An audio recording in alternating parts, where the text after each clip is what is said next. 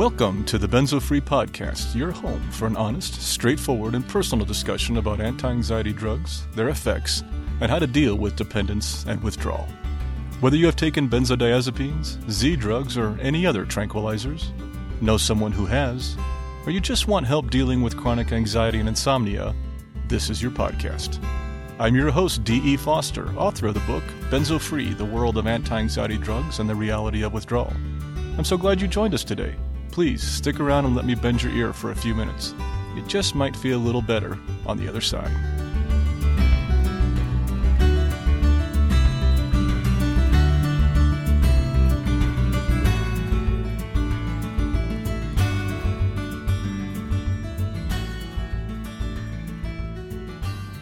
Well, hello there. This is D, and welcome to episode 19 of the Benzo Free Podcast. I hit a, another wave again. you know, some paresthesia on my face, you know, my my good old trusty spiders that have come to love as they crawl around, some tinnitus and cog fog or, or brain fog is pretty prevalent right now. And you know, this morning I almost put a bowl of grits in the microwave with a spoon in it. I had to ask my wife to hold the conversation, to hold talking to me until I finished making my breakfast. You know, the complicated things like instant grits in the microwave. I couldn't do both. Multitasking is one of the key things that I lose. It, it goes when I get the cog fog. Um, I also have been unable to pull names, um, people's names, and words lately.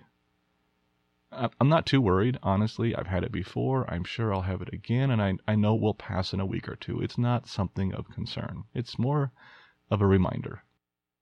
But just so you know, in case today's podcast is a bit confusing or I ramble on too much, please, please forgive me. I apologize. And as for our format today, we will include our introduction, benzo news, benzo story, and our feature. We'll skip our mailbag and spotlight this week. No worries, they'll be back soon. Our feature today is relationships, intimacy, and sex in benzo withdrawal. This subject came directly from you, the listeners.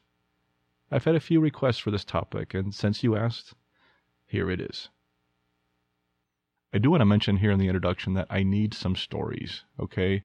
For a while I had a backlog of a month or so, but now I have like one, maybe two in the queue at a time. So I'm running really low, and if we want to keep the stories as part of our format, then I need new ones to come in so I can share them. Please, if you've been thinking about submitting your benzo story so we can share it on the podcast, no better time than the present. But if you're not ready or don't feel like it, absolutely no pressure. And the same goes for comments and questions. Please, whatever you have, send it in. Send it to benzofree.org slash feedback or email us at podcast at benzofree.org. And don't forget to sign up for our mailing list at benzofree.org slash subscribe.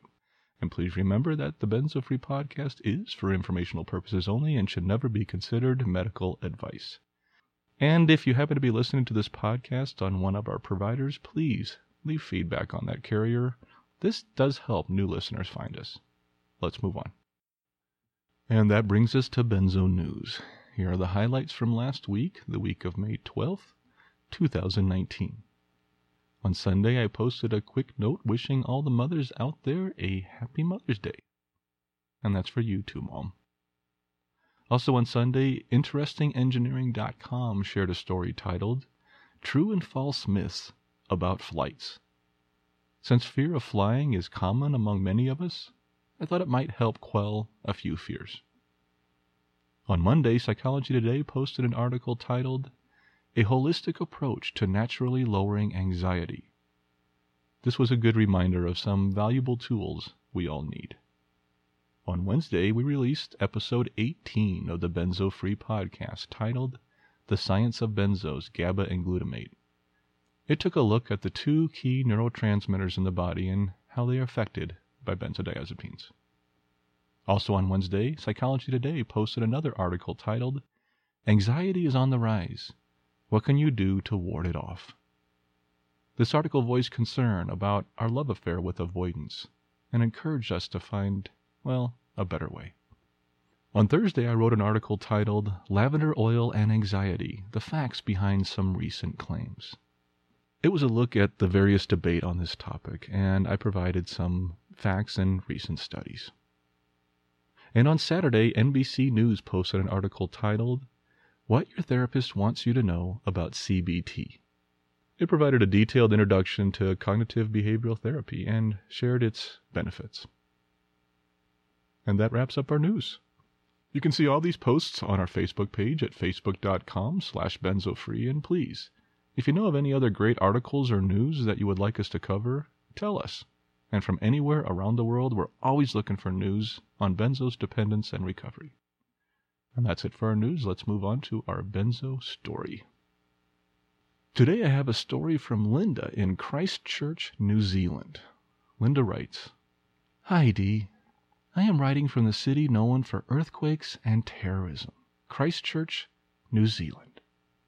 I would never have believed that these terrible events could happen in this small and innocent city when I moved back home in 2007 after living in the UK for 14 years. We have so many loving people in New Zealand. Look at the nationwide response to the terrorist attack of March 15th. It makes me proud to be a New Zealander. My memory is so impaired after years on Ativan that I can't remember when I started it or when I increased it from one pill to two to three and then, worst of all, taking four, and mixing them with alcohol in a terrible binge this January. I lost a job in December because I couldn't remember anything. I was severely cognitively impaired, and this made me dreadfully depressed. I now know this was from Ativan. Just recently, I found your podcast, and it means so much to me. The podcast, the information, the letters, and the community of us listening, I am no longer alone. You feel like a loving brother to me, and I listen and re listen when I wake up to cope better with my day. I am sounding very dramatic and wish I could joke about it, as is my way to cover up my sadness. I will briefly tell you my experience, strength, and hope.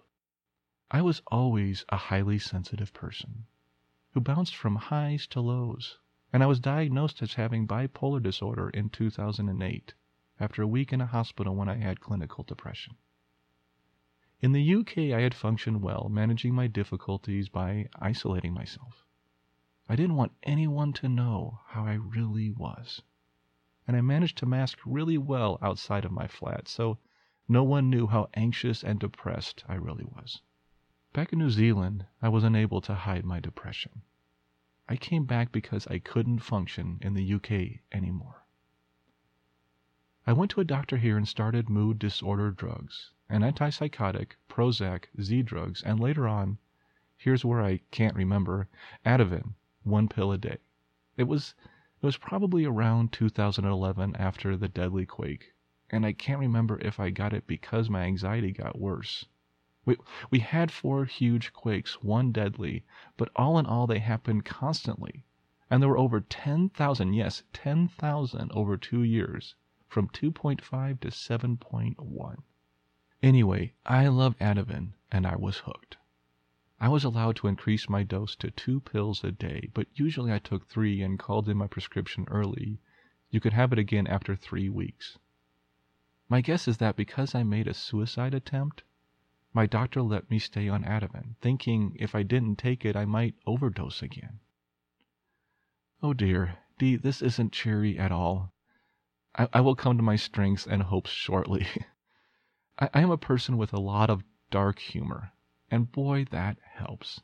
So I have taken Ativan for six or seven years without being told to stop. I didn't want to stop and I didn't educate myself. I, I didn't care if I only felt better for a few hours. It was still a few hours.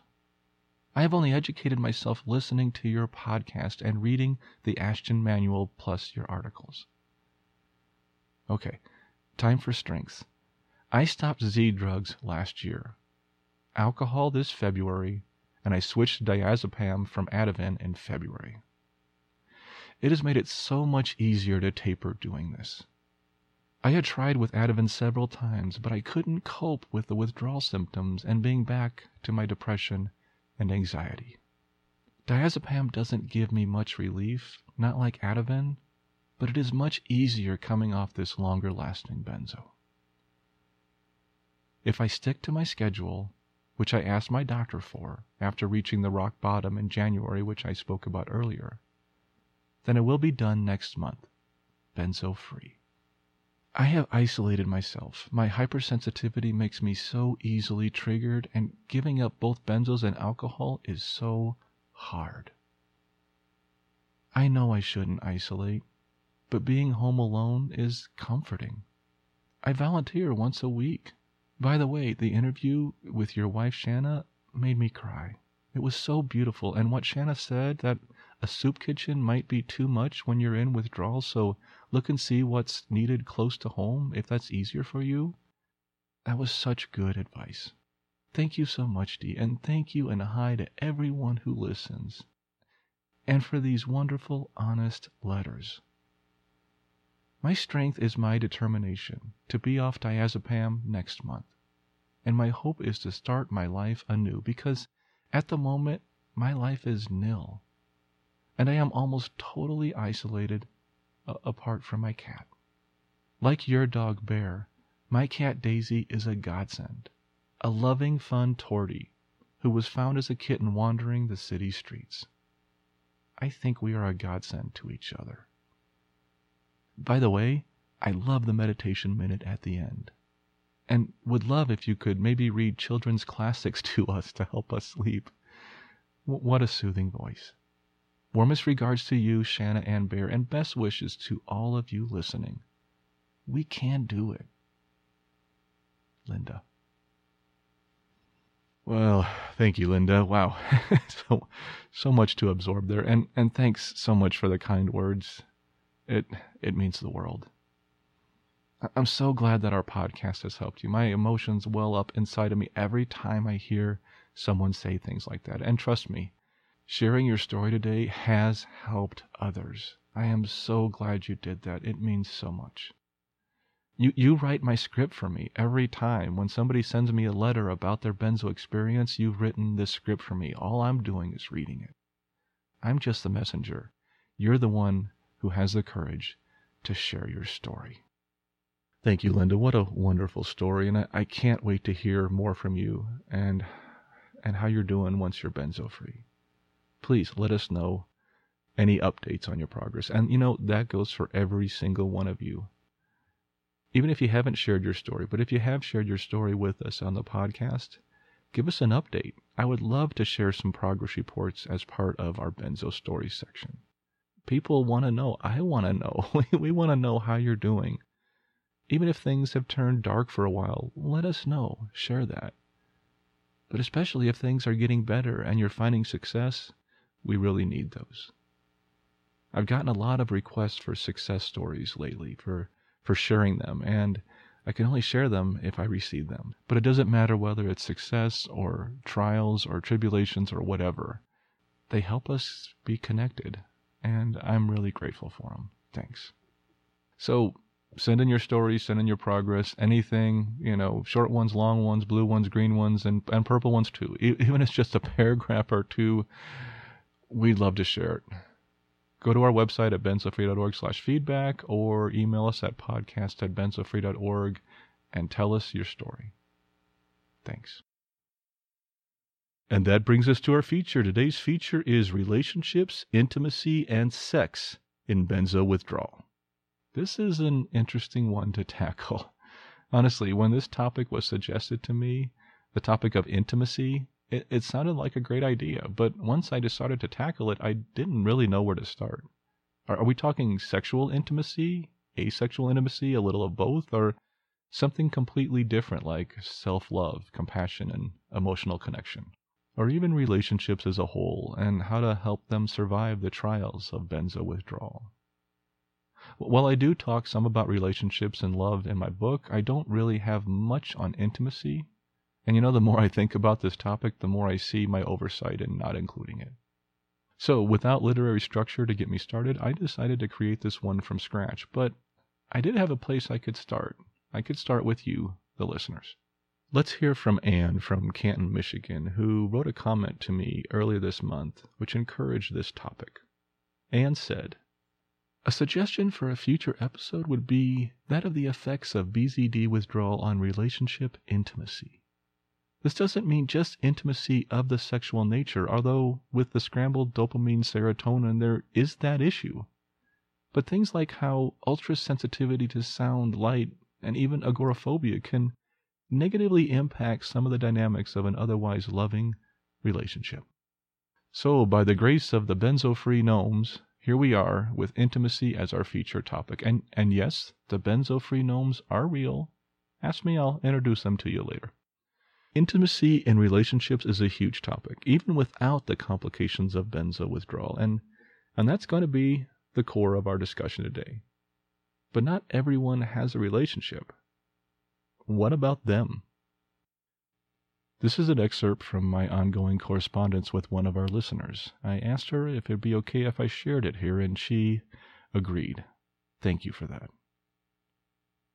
She writes Being single does suck, and for the life of me, I can't imagine how I will find someone.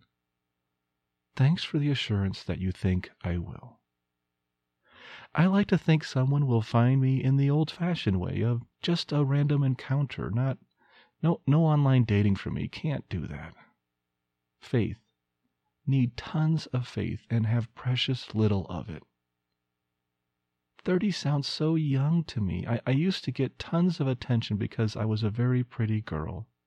Never had a shortage of male admirers. Now I can't imagine attracting anybody. Anyway, can't imagine being in a real relationship with this going on.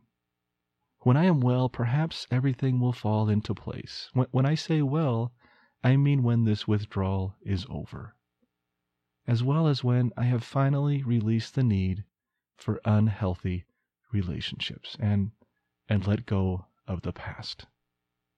I think those things will happen at the same time.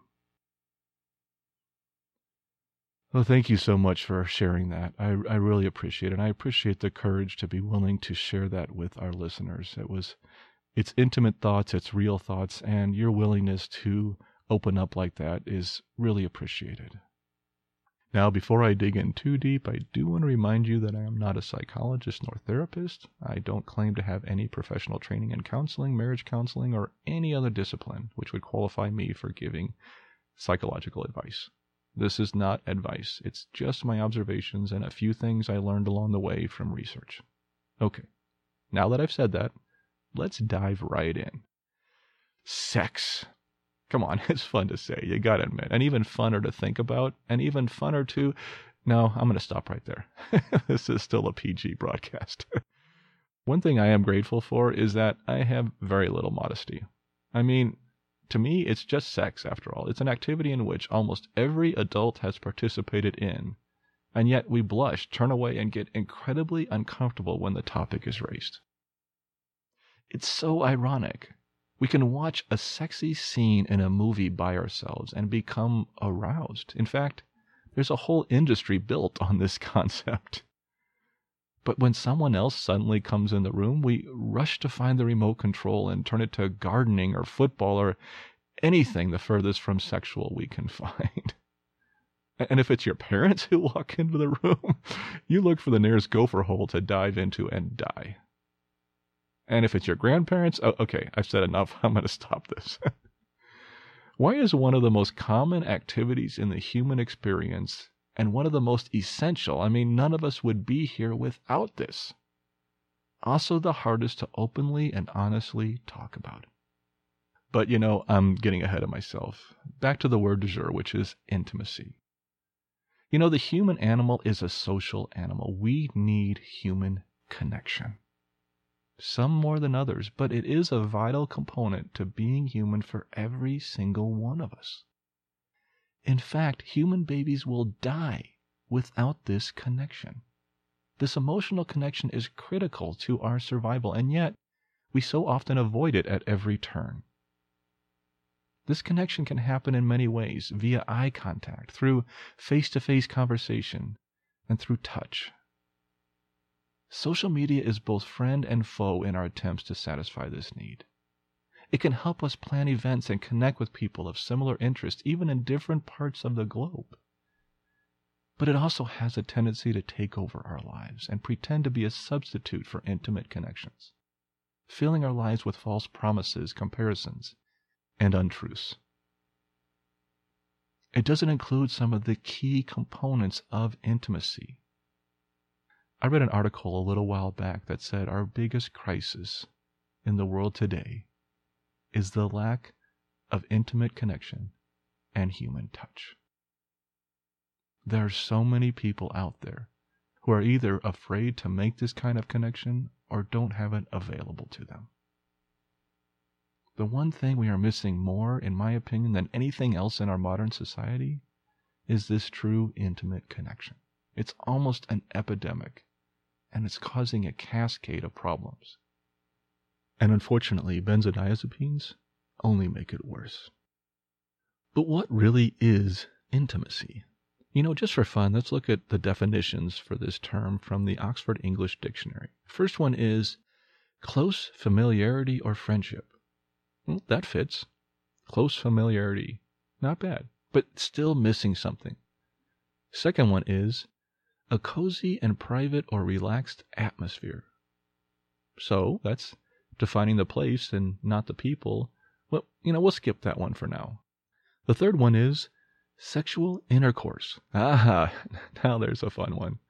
But no offense, even sexual intercourse can be devoid of intimacy. Sure, it's hard not to have some level of physical intimacy during sex. I mean, it's sex. But emotional intimacy? Not always. Sometimes it's just sex. You know, let's come back to that later. The fourth one is an intimate remark. Again, not exactly relevant to our topic today, so we're going to skip that one. And fifth, and fifth, closeness of observation or knowledge of a subject. Yeah, that doesn't fit either. Okay, we're going to skip that one too. So, what does that leave us with? Well, I guess we're left with close familiarity and sexual intercourse. I'm feeling a bit unfulfilled. How about you? When I think of intimacy, there is one key word that I think is critical, and neither of these definitions got there.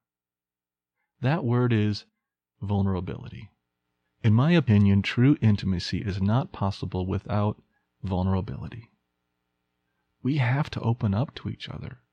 We have to share embarrassing, scary, bizarre thoughts with each other. We have to share our thoughts and feelings, and even more importantly, listen to the thoughts and feelings of the other. But there's one problem here. Being vulnerable is hard. Damn hard. And it's scary as hell. Some of us have been hurt. No, I take that back. All of us have been hurt. It's part of the human experience. Perhaps you trusted someone once, opened up, and then was betrayed. Come on, haven't we all felt that at some time? Perhaps you have a traumatic event in your life. Most of us have. You know, job termination, exclusion, bullying, divorce, violence, abuse, you name it. We've all trusted someone at some time or another, and then that trust was destroyed. Not one person on this earth is without that baggage. And that baggage, those events, that trauma, it makes it hard to trust again. It makes it hard to be vulnerable. So what do we do? We close up. We protect ourselves. We make sure that no one will ever hurt us ever, ever, ever again. We climb into our proverbial submarine, close the hatch, dive under the Arctic Circle, and hide. And the modern day world is not helping us. Every turn, every channel, every internet page, every billboard, every tabloid at the supermarket reminds us of one thing to be afraid. And even more so, to be afraid of other people. Don't trust them because you know they are all out to get you. So we build a wall. Once we build this wall that would put China to shame, once you've protected yourself so much, once you know no one will ever hurt you again, you discover that little pill you've been taking for the past several years to help you worry less about all these people who are, you know, out to get you is actually making things worse and then you decide to withdraw. So now you have this wall up, which was built from years of just, well, being human. And you've also decided to withdraw from a drug which had been to a limited degree managing some of that fear. And on top of all that, you're about to face a slew of symptoms which will bombard you from every angle, ones that make you so sensitive to life's triggers that you reinforce that wall. You make it twice as big and block out everything and everybody, and even the ones you love who are trying to help you. Welcome to the nightmare of intimacy and benzo withdrawal. I am blessed. I already had an amazing partner by my side. Many of you know her. If you don't, check out episode 12, Conversation with a Caregiver, and you'll learn more. Shanna and I have a pretty solid marriage, but it doesn't come easy. We have to work at it every day. So many of you have had strong relationships during this time, but many of them didn't survive the trial of withdrawal. And I'm really sorry about that. There's really no one to blame here. This is incredibly hard on both sides, and it's amazing how any relationship survive. And then there are some of you who didn't have anybody by your side when you started. You're doing this solo. I've talked with so many of you, and and my heart breaks. Whether you have a solid person by your side, had one but didn't make it, or are doing this alone, the principles of intimacy during benzo withdrawal are the same. This wall we talk about protects you to, to a degree. It does. It's not all bad. When you are so amazingly sensitive as we are in withdrawal, you have to be careful. You build that wall, or as I said in a previous episode, I had my box or bubble, but it only works for a while. And, and that wall, that fortress, that bubble keeps anyone else in your life out, even those close to you. And being the other person on the outside of that wall can be just as lonely as you are. During withdrawal, we sometimes have personality changes. We can almost become different people. We are often depressed, in pain, anger easily, are extremely sensitive to everything sounds, light, food, touch. Everything and anything can set us off. We can be afraid to socialize. We can be afraid to go out and talk to people. We can be afraid to leave our house. This doesn't just place a burden on us, it places a burden on everyone who lives with us. I was limited in the social activities I could partake in. I was afraid to be in awkward social situations. I was afraid of being trapped. I was afraid sometimes of leaving the house. And this wasn't just a limitation for me, it was a limitation for my wife. My restrictions were her restrictions to a degree. And this made it hard on her. This can be really difficult and can put a strain on any relationship. But there are things you can do to help improve it. Let's face it, we are not easy people to live with, not in the least. It's not our fault, and we wish we could snap our fingers and change it, but we can't. So, how can a relationship, especially an intimate relationship, survive benzo withdrawal? Well, first off, I just want to say this it can. Mine survived. Others have survived. It happens a lot. Unfortunately, some don't make. Our symptoms can seem so intense that they rule everything in our lives. But they don't really have to. At least not all the time. When we are hypersensitive both to physical stimulation like light, sound, and touch, and to emotional triggers, we isolate ourselves. Sometimes we don't even know we are doing it, but sometimes we do. Thinking of someone other than yourself during benzo withdrawal is hard, but it can help. Not only to maintain a relationship which is important to you, but also to give your own mind a break from obsessing about your symptoms and the apparent hopeless nature of your illness. Share what is going on with you with your loved one. They are there to help you. You need them. And they need you to tell them what is going on. I believe there are four keys to a healthy, intimate relationship in withdrawal. First off, and most important, is communication. You've probably heard it a million times, but it's true. It's so easy in withdrawal to hide deep inside your own pain, but it's not healthy. People who love you want to help you, but they can't if you don't tell them. One of the things I asked of Shanna during my withdrawal was if she could read the Ashton Manual. the whole thing. And she did. This made me feel better. Sure, she'll never know what it's really like unless she went through it, but she knows a lot, and every little bit helped. This also validated my illness in her mind. This was documentation from a doctor of what I was going through. One of the hardest symptoms on a relationship is irritability and anger and and the desire to isolate yourself and and not be around people or especially not to even be touched. We, we can get mad for no reason whatsoever and just feel that we don't want to be around anybody. And far too often we take this out on the ones we love. Over time, as with most symptoms, we might recognize this as it's coming on. After dealing with this symptom for some time and being sharp and cutting with my wife at times, I told her what was going on in my head. And we talked, and we worked out a system. Now, when I feel irritable or short tempered or just plain mad, I tell her, I need space. That's it. And then she gives it to me. And you know what? She can say it too, and she has. And I give it to her. It goes both ways.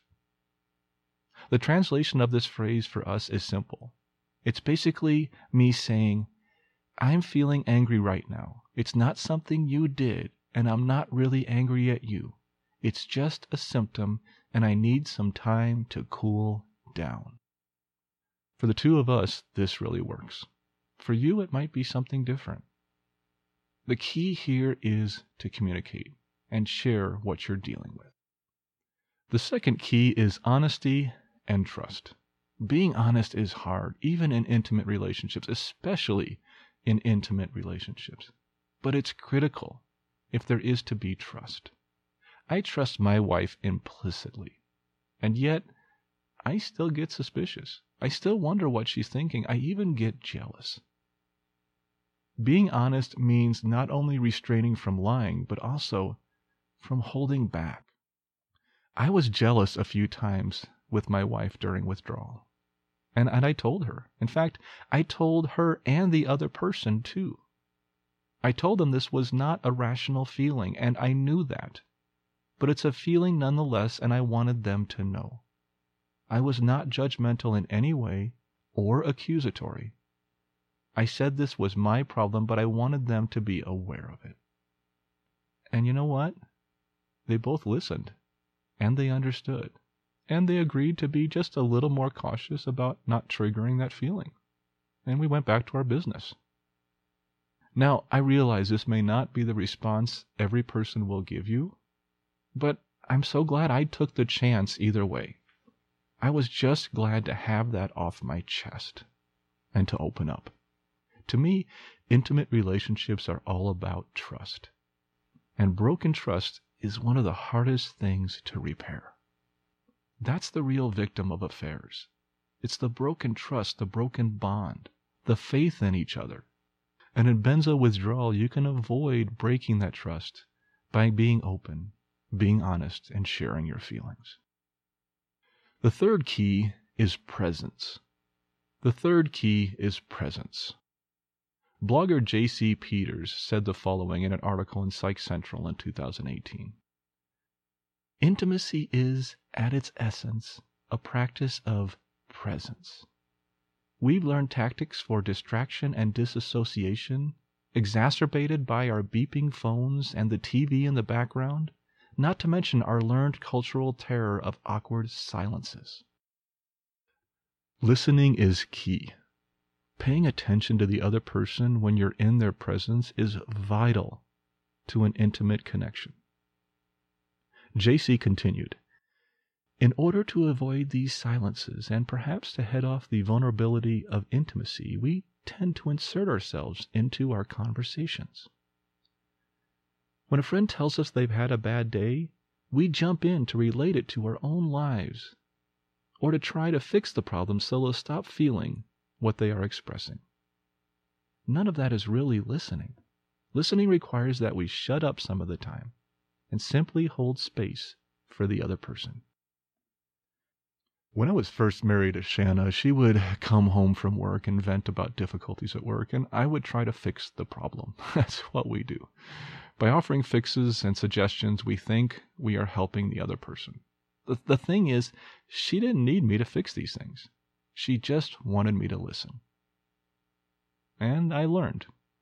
I'm a better listener now, but I still try to fix things now and then. I'm probably going to show my age here, but I am older now, and it's who I am. One of the things that bothers me constantly is people on their cell phones. Perhaps I just haven't adapted yet to the new millennium, but when I was young, I was taught that this kind of behavior was out and out rude.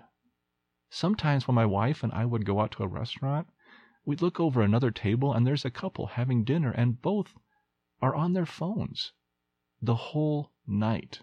I don't get it. I was taught that not paying attention to someone, not looking them in the eye, not responding to them when they say something, I was taught that that behavior was not acceptable. I guess that's not the case anymore, and I'm just having trouble adjusting.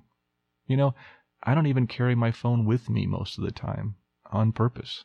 I don't want to be that distracted, and honestly, I don't want to be that connected to the outside world.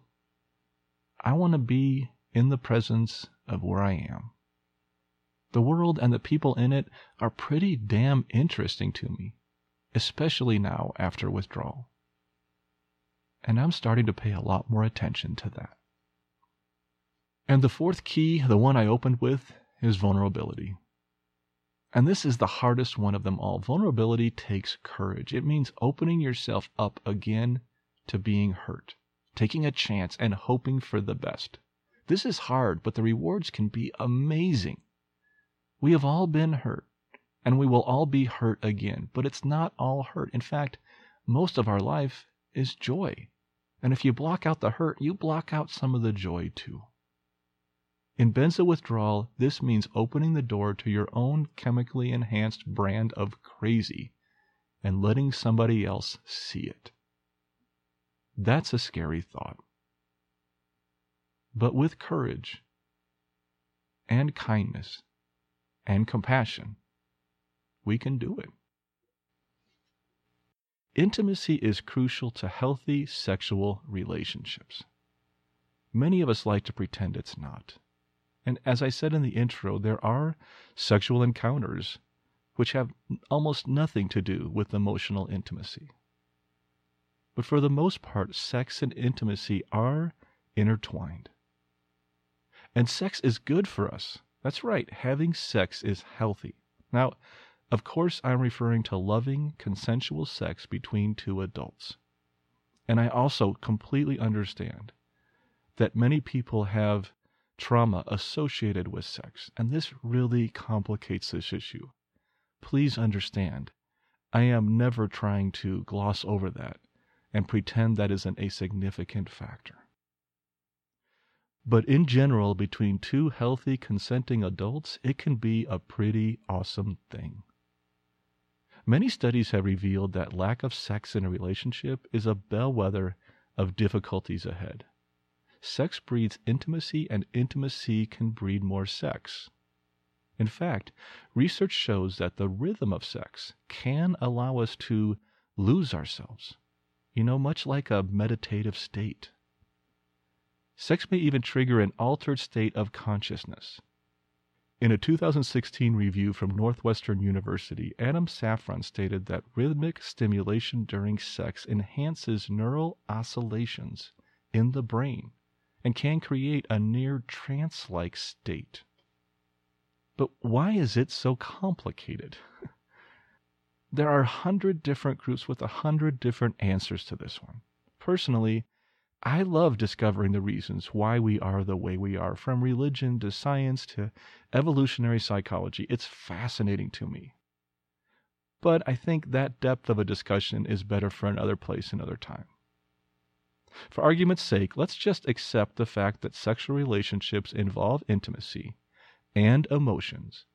And that's the way it's always been, and we can't do a damn thing about it, not that we should. Truly passionate, intimate sex requires, you probably know where I'm going with this one, vulnerability. Physically speaking, there is no other time two beings are closer. Well, you know, except for the obvious exception of pregnancy and childbirth. But for two adults, during the sex act, we are the closest physically we can be. And this closeness, this intimacy is something we all crave from the core of our beings. I mean, the pleasure of sex is pretty amazing, quite fantastic, actually. But the intimacy of being connected to another living being, feeling almost like you're one linked with someone else in this cascade of love and pleasure, that is amazing. And then when it's over, you turn on late night TV. Well, maybe you cuddle a little bit in there somewhere. But here's the eternal question If sex is so wonderful, so powerful, so beautiful, so pleasurable, then why aren't more people having it and enjoying it in a healthy fashion? Why is it so freaking complicated? And, and why is it tied to so many emotions, good and bad? A couple of weeks ago, I shared an article on Inverse.com titled Who's Avoiding Sex? Psychiatrist Cites Three Reasons. I'll put a link to it in our show notes. In this article, the author lists the following reasons for avoiding sex. Number one, medical problems. According to research, this is the number one reason both men and women avoid sex. Whether it's heart disease, chronic pain, or depression associated with that pain, metabolic conditions like diabetes and obesity, personality disorders, addiction or substance abuse, poor sleep quality, low testosterone in men, low levels of dopamine and serotonin in men and women, and, and finally, medications, including antidepressants and anti anxiety drugs. Yes, benzos made the list. The second reason is social factors. For both genders, loneliness severely affects the availability of sex. And on top of that, with benzos, we might have agoraphobia or other social phobias, which makes any type of human connection very difficult. And loneliness also reduces a person's self esteem, often making him or her actually less attractive. It's another one of those vicious cycles I talk about. And the third reason is emotional influences. Shame and guilt are big factors, huge factors for some people. There's also fear of attachment or other commitments that may come with the sex act. Cultural and religious factors can play a big role here. And in my opinion, there's another factor that keeps us from having a healthy sex life, and that is fear. You might have saw that one coming if you've been listening to this podcast for a while. On one side in life, you have these amazing things like intimacy, passion, connection, compassion, and, and beauty of all types. And they all stem from one core emotion love. And on the other side, you have betrayal, guilt, hate, shame, anger, disgust. And they all stem from one core emotion fear. In my opinion, it all boils down to that. When we are unable to be vulnerable, it is fear. Fear that he won't find me sexy, or fear that she will leave me, or fear that he's thinking of someone else, or fear that she's faking it, or, or fear that I'm going to mess this up and do something wrong and wind up all alone again. That's the fear talking. But there's a problem with living your life by fear. It always ends up badly. Living your life from fear rather than from love is a recipe for disaster. So, the first thing you have to decide, even in the middle of benzo withdrawal, is how you want to live your life. In fear, anger, hate, and shame, or in love, passion, compassion, and intimacy. Now, of course, this is not going to be some quick fix. There are no quick fixes, especially when it comes to mental health. Psychological patterns can take months, even years to change. But you know what? Learning where the problem is is an amazing first step. Once you've made a decision, and I hope you chose love and intimacy, you did do that, right? okay, good. Once you've made that decision, it's time to tell your partner. That's right, Tell your partner what you're thinking. Tell him your dreams. Tell her your fears. Yes, all of them. Well, well, maybe not all at once. it's okay to start small. But start. Take a small step in that direction. Open up and let the other person inside. You just might be surprised. communication is the key. Study after study on relationships still come back to one thing above all others communication. You have to talk with each other. You have to let the other person in. True intimacy with another person is amazing. I have it with two people in my life my wife and best friend, and my buddy, my other best friend. I think that's fantastic. I have two people in my life from whom I am completely vulnerable with. Unfortunately, that's two more than most people. Which brings me to the final topic of our feature. What if you don't have someone? What if you're all alone? How does intimacy come into play then? The truth is, there's no easy answer there. But the most important intimate relationship, whether you have someone else in your life or you don't, is with yourself. Start with you. Be honest with you. Take a good look inside. What lies are you telling yourself? What truths are you avoiding? Now, don't overwhelm yourself. And be careful how you approach uncovering some psychological traumas. You're going to need professional help with this. Please seek out a counselor to help you through this process especially if you're in benzo withdrawal and still healing. Take this one step at a time, and maybe it can wait until you find some windows. During a wave may not be the time.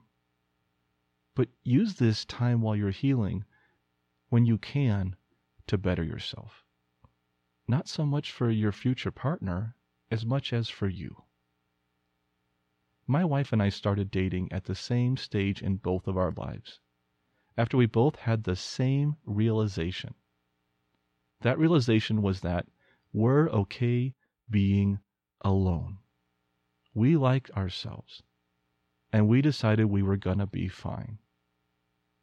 18 months later, we were married, and 23 years later, I'm still by her side. The most attractive quality in any human being is love love of your family, love of your friends, and most of all, love of yourself. Maybe you might not find that right person while you are healing, but wouldn't it be great if when you came out the other side, you were ready for a relationship? Ready for that new and exciting person that you so desperately been looking for and deserve? And in the meantime, until that time comes, we're here. You're truly not alone. So thanks for listening to our feature today. I hope this was helpful. I hope it was informative and that it it touched a chord with people and, and maybe helped you get through some of the difficult times. Let's move on to our disclaimer. Just give me about 30 seconds here, and then we'll get to our moment of peace.